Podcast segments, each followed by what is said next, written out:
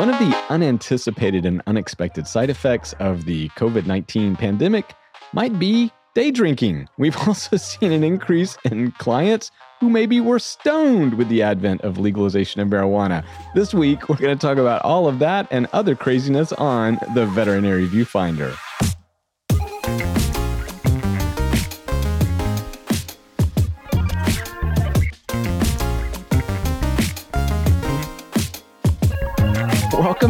To the Veterinary Viewfinder, the podcast that tackles the toughest topics in veterinary medicine. And if you're like most of us, your daily schedule has been disrupted a little bit the past several months. And with this disruption has come the preponderance of people with a lot of time on their hand. And sometimes when people get bored, they turn to substances such as alcohol or pot or you it. So this week, we're going to talk about what you need to do and how you can handle those situations when the client comes in a little bit, shall we say, loaded. But before we get into that, as always, I am one of your co hosts, Dr. Ernie Ward. And I'm registered veterinary technician Becky Mosser. And viewfinders, just before we get started, Becky, tell us how this topic came up. Kara Burns and I have done an, an ethical lecture together for several years where we sort of talk about clients behaving badly, right? We talk about, you know, clients who are maybe partaking in substances, are showing up to the clinic under the influence. And, you know, in this ethical talk that we do, it's really just a, a group conversation. We really lead a group conversation about what do you do and how do you handle it. And over the years, the conversation around drinking and drugs has really evolved and changed. Right. And then with this, I don't know. I'm not going to throw stones at any glass houses. Day drinking's a thing in COVID, right? Right, right. I mean, I'm is. not going to say I haven't been like it's five o'clock somewhere. Right, and viewfinders, we're we're going to separate this discussion. We're not talking about someone who comes in necessarily belligerent or even threatening. We're just talking about, dude, I am so wasted. Right? I mean, that's a part of the dilemma here. Well, I mean, I think what happens again, two things there there are several this is several fold right? We have more and more states who are legalizing marijuana. And with that becomes this i feel like conversation and ethical situation where you know you walk in a room and and you're contact high because of like right. they're like pig pen over there right? Like just emitting.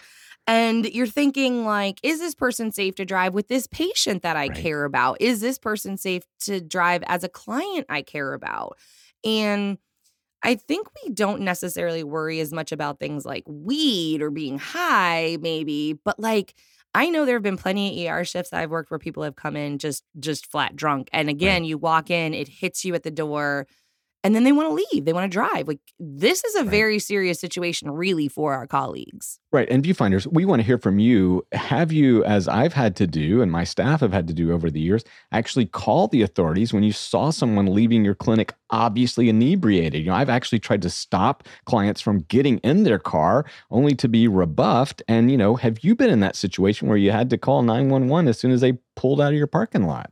Okay, so actually, I think this is where the conversation really starts for us whenever we're doing this lecture. Is first of all, we say, How many of you have faced this situation? And over the years, more and more and more hands are just shooting up, right? And we have these crazy stories about what happens. But then we bring in the conversation of do you call the police? So, so Dr. Ernie, like you just jump straight to like, I'm calling the police. Like, I, there is no question, there is no doubt. I don't care if I lose a client. I mean, it sounds to me like your method of dealing with it was very clear cut and you were very comfortable directly confronting these clients. When I have these conversations in, you know, the the forums of these these lectures, not everybody feels that they should be calling the police. Right. And and to be clear, I wasn't comfortable with this, nor were any of my staff. You know, it's just something that we felt we had a legal and a civil responsibility to do because, you know, let's face it, drunk driving, you know, that's a that kills thousands of people every year. And, you know, I can tell you that I just never ever wanted to be any way contributing, even inadvertently, to that. Well, and and true, like where you and I live is is smaller area of North Carolina, right? And so when I think about it, I'm thinking like, well, my husband's out there driving on those roads. Right, Statistically, right. you're going to run into somebody I know, um, and that's it's terrifying. And there's a pet in the car, and I care about you as a client. But a lot of people are more afraid they're going to lose the client. Yeah, and I did. I mean, without a doubt, I lost clients over that exact situation. They would call back and incensed later, you know, or they would hear through the grapevine, you know, that we were upset about it or whatever. And, you know, Becky, I was always comfortable with that as well. It was like, that's, you know, I mean, if that's the price I have to pay to try to protect yeah. society and my future children or my wife, I'm willing to pay that price. Well, so it turns out that in multiple states, it's actually a law that if you have reason to believe that a person is um, not safe enough to uh, be okay on their own, you actually are legally obligated to intervene there are you know these laws that say if, if, people have been charged because um you know they get dropped off from a party with a friend who they know is drunk and driving and then that person drives down the road and kills themselves in a car accident and then the people that were in the car not driving have been charged because they should have made an effort to stop that person from driving the vehicle. And so this brings into play in my opinion the importance of actually knowing the laws in your state knowing how to deal with it because if you choose to turn your head at it and it turns out that they find out that client left you are a medical doctor. Like right, maybe you're right. not trained to recognize uh, somebody who's you know or say hey i'm not trained in that. They're going to come back and say you're a doctor. You're going to tell me you didn't know they were drunk. And you could actually be legally charged. So i think first of all, just knowing the laws in your state is really important because you could get in trouble. Yeah. And yeah, I remember years ago actually sharing this in lectures, kind of like you guys. And, you know, people would come up to me and go, Oh, I just don't feel comfortable with that. And right. I would usually spin it back and say, let's say a dog comes in that has cigarette burns all over its back right? Would yeah. you not feel compelled to report that? I mean, you know, you may not actually be certified in spotting domestic abuse, but of course you would. And so, right. yeah, I think it's one of those issues where we as a profession need to, and this is the first tip for today, I think, is you need to have some type of guidance in your employee manuals on how to handle this. So I think for us at least, there's a very clear thing if someone is under the influence of, you know, intoxicating substances that they needed to tell the the manager, right? Because obviously we didn't want every employee feeling like they were the ones that had to pick up the phone, but we did want to be alerted that, hey, there's a potential problem here. Well, and you know, we always bring it back to SOPs, right? Like we right. say, if you have an SOP in your practice, then you don't have to guess, you don't have to wonder, you don't have to think about it in the moment. You know how to respond. But it's a very important thing to have in place and make sure everybody knows exactly what that's going to look like. Are you going to give the client the opportunity to call a taxi? Are you right. going to offer to board the pet and if they refuse you know if they're going to i mean figuring out and including your team and probably the local police or a lawyer so you really know just what to do here is probably a great idea. But if you have a procedure in place, then no one has to guess, no one has to wonder. And then, you know, if the manager's out to lunch, what do we do? Right. Doesn't have to happen. Yeah. And, I, will tell you, we, you know, these things also end very well. I'll never forget years ago, lovely uh, a couple of ladies who came in and they came in to pick up their dog. They had dropped it off in the morning to go play golf. Now, where Becky and I live is on the coast of North Carolina. Golfing is a big deal, as are retirement communities. So here are two lovely ladies. They come in, they've been out playing a round of golf. And I'm guessing after the round of golf, they had a couple of cocktails. Sure. And so they came in just kind of bubbling, if you will. And, you know, we were concerned because they were not just bubbling, but they were probably also wobbling around. and so I, I will never forget uh, our office manager at the time. You know, she went out there and just super casually says, "Ladies, you know, listen, you guys have been having a great morning. It looks like, uh, is there anything? Can I, you know?" And we knew that they lived fairly close by, you know, like ten minutes drive or so. She was like, "Is there somebody we could call to maybe help you home?" Or you know, and she actually volunteered to take those lovely ladies home. Yeah. We had another staff member follow them, and you know what? They sent us the loveliest card later because they apologized for it. Right. So you can also be the hero in these stories. Don't yes. think that everyone ends in a disaster and loss of clients. In this particular situation, they were actually appreciative and probably a bit embarrassed, but hey, we we helped them out, I think. Well, yeah, probably, especially if they didn't get a DUI. I mean, like, right. or kill themselves or somebody else. Right. I mean, like, it seems so unrealistic until it actually happens, right? But, you know, I want to say too, like, this happens fast. Like, I could go to my hair salon and have three glasses of wine while I'm getting my hair done. I can go to the nail salon and have a glass of wine while I'm getting my nails done. I mean, more and more alcohol is a, a, part of our society everywhere we go. And, and again, we're in COVID life, right? So people are like, yeah, why not start the morning with a mimosa? I have literally nothing to do all day. And then a pet emergency happens. Now I've also worked plenty of emergency shifts where a taxi pulls up because right. whoever is is transporting the pet is not in any, you know, position to do that either. There's a lot of different ways to deal with it. Again, I, I, I lean back to that SOP and having conversations with your staff. Okay, so now I'd like to spin this in a slightly different direction that I've personally encountered, and I'm sure many of you viewfinders have as well. And it works like this they weren't driving, they were driven, or as Becky just said, they took a taxi to your place, whatever. But they're obviously under the influence. And now here's the moral ethical dilemma should they be making decisions that are significant regarding their pet's health? So I've personally been in a situation where an obviously inebriated client came in with their dog, they were not driving, and they demanded euthanasia. Okay. This dog didn't need to be euthanized, right? And so, wow. So, viewfinders, let's spin it into that realm where we're not talking about DUI. We're actually talking about making a decision. How do you handle that? I mean, again, I think this is definitely something to consult a, a lawyer about. But I think ultimately, when it comes down to a signature, a legal signature, somebody has to be of sound body and mind when they sign. If this was something like emergency treatment, uh, if it was something I would do without an owner present because a animal was suffering and take the responsibility of it later, then I feel like move forward. For me, if it is clearly an animal that doesn't need to be euthanized, I, am not go. I'm literally not going to do it. And if I have to call the police to kind of navigate the situation, I won't hesitate. And I think that's an area that a lot of clinics, um, I think we hesitate to call for help.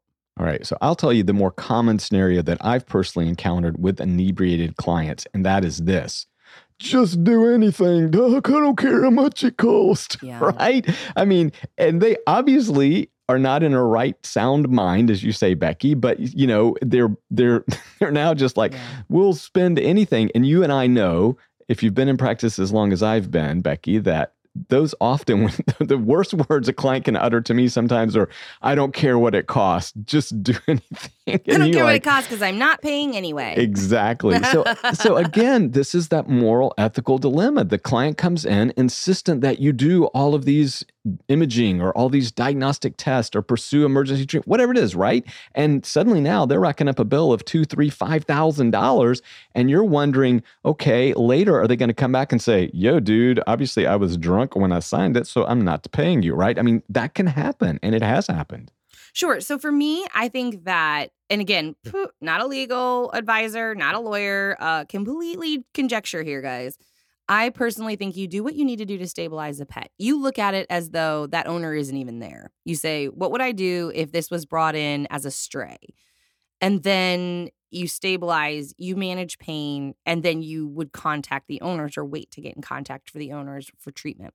So for me, I would say, sounds great. We're going to stabilize. We're going to keep them comfortable. We're going to keep them here for tonight. Call in the morning and we can discuss where we go from here. And I would treat it as though the owners weren't even there and just do the ethically correct thing for the pet. You know, and it's interesting because, uh, like you, Becky, we have a lot of friends uh, who are in the human healthcare community. So they're human healthcare professionals, either they're nurses or they're physicians or whatever.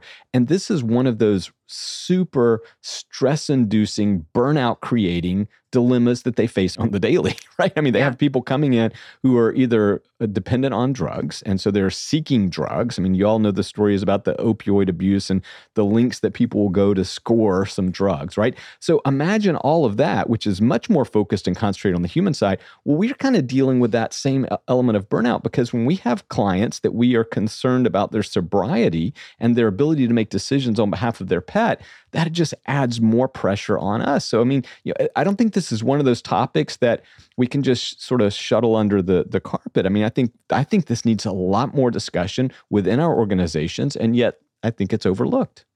Yeah, and I think you just uh, again have to be responsive and say, okay, this is a law that's been introduced in our state, or okay, this is a problem that we're seeing more and more what are we going to do? How are we going to handle it? And and what are our policies around it? And you just stick to them and again you get the legal advice um, to do it and and you give your staff the support that they need no matter what. My biggest pet peeve is just around you know clinics and owners and managers who don't make the right decision because they're too afraid of losing a client. And honestly that that where honestly I have more a, ethical burnout around that than I do the situation a client puts me in. Yeah, that is a really, really good point there. And again, you know, I, I think this is just one of caution. Viewfinders, we really I'd like to hear how you're handling this. I mean, this is, as Becky said, I think the instance and prevalence of this is increasing. Um, also, you know, in states that have legalized marijuana, which, hey, I'm a supporter of that. So that's not the issue here for me. But I'm just saying, okay, how do we ensure that that client who comes in is actually making the right decision at the right time and later doesn't come back and regret or try to walk it back? And not just that, but as we regularly recommend, perhaps get in front of it. And so maybe right. put in your newsletters, put on your Facebook, maybe get out there with the dangers of, you know, it, like Kelsey Beth Carpenter says, you know, we're not calling the cops, but we might give you a lecture about how to store your stash because we don't want to see you back for this. So, um, you know, Vet Tech Kelsey says it best. You know, we your dog ate weed. right. we just want to make them better. But I feel like if we again got in front of this and started talking to people, right? People think, oh, nobody dies from weed. Pets can't die from weed. They just get really high. Well, like we know cats actually mm, it's very dangerous for cats as opposed to what we see sure. in dogs. And talking about those, and then not to mention, I can't tell you how many times I've been in the emergency room. People come in, they're sure their pet's dying, right? Because it looks like they're dying when they're high if you don't know and then you tell them that they're high and then they just kind of laugh and the treatment is then dismissed and they just want to like ama their dog home and he's like oh he's just high he'll be fine in a few hours. Um, so i also feel like the seriousness of these marijuana toxicities is somewhat lost upon people who are casually or recreationally using. Um, and again, we no judgment here. We're fully supportive. It's just a matter of like, how can we help our clients get in front of that instead of post treatment explaining to them how dangerous or bad it could it could be, and not to mention the entire edibles conversation that happens right. with that, right? So we're like, it, the, the flower situation is bad, but I'm worried about any dog that comes in that's eaten a pound of brownies, marijuana or not. So right, right. there's so much conversation and education to be had there, but I feel like we're avoiding it because we're not allowed to talk about pot. We're not allowed to talk about CBD. You know, we're we can't, so we're always behind it.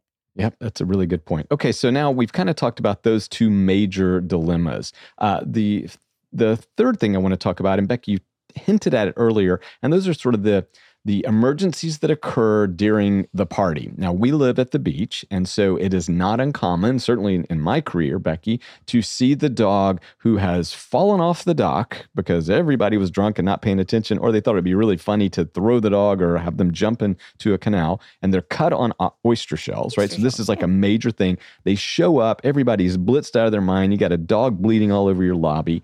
And so, of course, you just treat it. But, you know, here's where I think we also get into this next level and that is do you viewfinders like hospitalize that patient overnight? Are we risking putting the dog back into a dangerous situation, right? Again, forgetting the DUI, assuming that someone has shown up sober.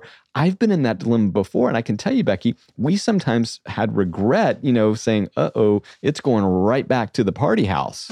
Mm, that's a really good point you stumped me a little bit there because again, I mean, like, do you have the right to hold somebody? I, I, I think it would right. be different. Okay, I think if somebody said like the dog fell off the dock or the dog got thrown, you know, I think that that would be a little bit different if it borderlined in you put the dog in the situation. Um, yeah, I think I would I, honestly again it's it might be a protocol situation that just says there has to be someone sober to leave with this dog e- even right. if they're not driving. We need right. somebody sober to make these transactions and so we're going to ask you to wait until tomorrow to finish this up. Um again put it in your sop and do what works for you. What if you're a facility that doesn't have boarding? You know right. what if you're a facility that can't house the dog overnight? I think you've got to think of these things ahead of time. I've seen a thousand oyster bed dogs. I mean i've seen a you know a hundred propeller dogs um, I've never felt like they were at they were put in that situation by the client um, in a negligence way that I wouldn't feel okay letting the pet go back with them. So that's a great question. But you know, I also live in a college town, and when we were in Wilmington, we lived in a college town, and, and partying's twenty four seven. So I'm not right. sure that these pets would ever leave the party house. And, and a lot of times it's legitimate. Like I'll never forget, yeah. there was a small dog. They where we live, uh, viewfinders. A lot of the houses are like on stilts. They're like beach homes, and so they've got like a second floor that's way up in the air. Yeah. And they had a little dog, and somebody had put this dog up on a railing. Okay, on a second. You know, so this is now twenty feet up or whatever. And you know, so it's a little dog, it's like, oh, look, cute, cute. And of course, we all know what happens next. Kabloom, kabloom, kabloom. Dog falls two, you know, stories down. Dog was okay, you know, it's one of those blunt trauma, you know, kind of like I was worried about some pneumo or something, but you know, the dog was okay. But that was an easy say, hey, we just need to hospitalize your pet. In fact, I took that dog home with me uh, overnight. But you, you, get what I'm getting at, viewfinders. I think that there's another level of potential responsibility here, yeah. and that is what type of environment is that dog going back into immediately. So yeah. again, we just want you to think about it so that you can start to formulate a plan so that when these unexpected emergencies happen, at least you kind of have some way to go, you know? And like we, we used to always say, you know, look, every time a, a football play is executed, they've rehearsed exactly where to go. You go left, you go right, you go down over there, right? But we all know that we can't predict what the other team is going to do. So suddenly the going left and right means, well, it's kind of more right than left or whatever. You have to be adaptive. But if you didn't call the play in the first place, I'm going to tell you what, you have no clue, right? You're just all running around aimlessly and you have zero chance of moving the ball forward. So again, I think there's always value in sort of creating this. Becky, I guess the last thing before we, we leave today would just be I think we need to understand that for the foreseeable future, the compound stress of COVID with disruptions in personal life, which living on top of each other in small confined apartments or whatever. I have no like, idea what you're talking this, about. This is going to add to stress in people's lives, and people are going to cope in different ways. So I yeah. think that what we're really trying to say is that during this particular pandemic, it is essential that you get out in front of this, as Becky say. I mean, yeah. if you haven't discussed this with your team, this is a great time to pull everybody around the table and say, "Hey, guys, you know." What do we do about day drinking clients that come in, right? Just have that conversation. Open a bottle of wine, sit down with your team, and talk about it. Because I don't see this as going away, right? I it's mean, not you know, going to go away. Right, no, it's not going to go away. not. Yeah, and I mean, eh, you know, in addition, I, I, and you know how much I hate to talk about COVID, so I'm mad we backed me into this corner here. But I'm thinking about like how much harder this is with COVID, right? If our clients are already in the car, their masks are on their face, we're not in a room with them where we can't might, smell their breath. right, right. we're not getting that close to them. Um, this might even make things more complicated or we're more likely to miss something or you know they're already in their car. So um, it adds another level of complication to things when we look at it from that standpoint and what the future will hold. So um, you know, yeah, a better time than ever to get in front of that's it. That's right. Are you seeing more clients come in parking crooked? You know, yeah, right. Maybe, you're gonna have to watch how they drive. that's right. That's right. So you see them pull in, you're like, whoa! I think we see who's been having a little good time. oh, it's craziness. It's crazy. It's an obligation we shouldn't have to deal with, but we do, and so we we need to know how to deal with it best. They're not gonna go away. They're gonna get worse, and I think the biggest thing again too is it empowers your staff. Yes. It it, it you might be thinking of this from a client perspective, an owner perspective, a legal perspective perspective, but just take a second and walk back and think about your CSRs who are just truly care about your clients, truly care about the patients, really want to make the best decision and may or may not feel empowered. And when they have a, an SOP to lean into and, a, and a, a policy from the company that they know is going to back them up, good decisions are going to be made. Right. And I think, too, our teams deserve our leadership and thoughtful leadership. So, I mean, like Becky said, that CSR on the front desk they might not have thought about what to do, but they sure as heck recognize it when it happens. And so again, we're just just trying to equip them with tools and knowledge and a little bit of pre-planning so that when the inevitable occurs, at least they've got some play to call and they know at least where they're supposed to put the ball. Yeah. And that's exact I mean that's exactly right. They know they know what their play is. Regardless of what the other team does, they know their job. They know where they're moving with it. And honestly, you know, it is a thing that on a bigger level, it makes ripples. It creates a standard. Um, getting in front of it educates the clients. It makes an expectation. It empowers everybody. And at the end of the day, the end of the day, the most important thing is the patient care.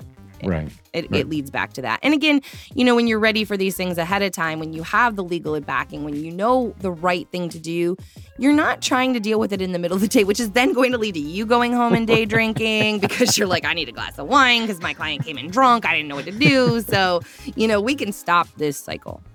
That's right. Well, viewfinders, we want to know how you're coping, how you're stopping this cycle. Have you thought about it? Do you have a, a some type of of you know plan in place? Do you have you you know you sat down with your team and said, "Hey, what do you do if this situation happens?" Are you seeing this situation more commonly lately with all the coronavirus, or is this something that you think is really much ado about nothing? We really want to hear from you. That's right. You can find us on Facebook at Veterinary Viewfinder, on Instagram and Twitter at Vet Viewfinder, and you can listen to us wherever you listen to your favorite podcasts. That's right, guys. Stay safe, stay sober. Have a great week. We'll see you next Wednesday. Bye. Bye. Have you been day drinking? No, I haven't, but I think I need to. I think.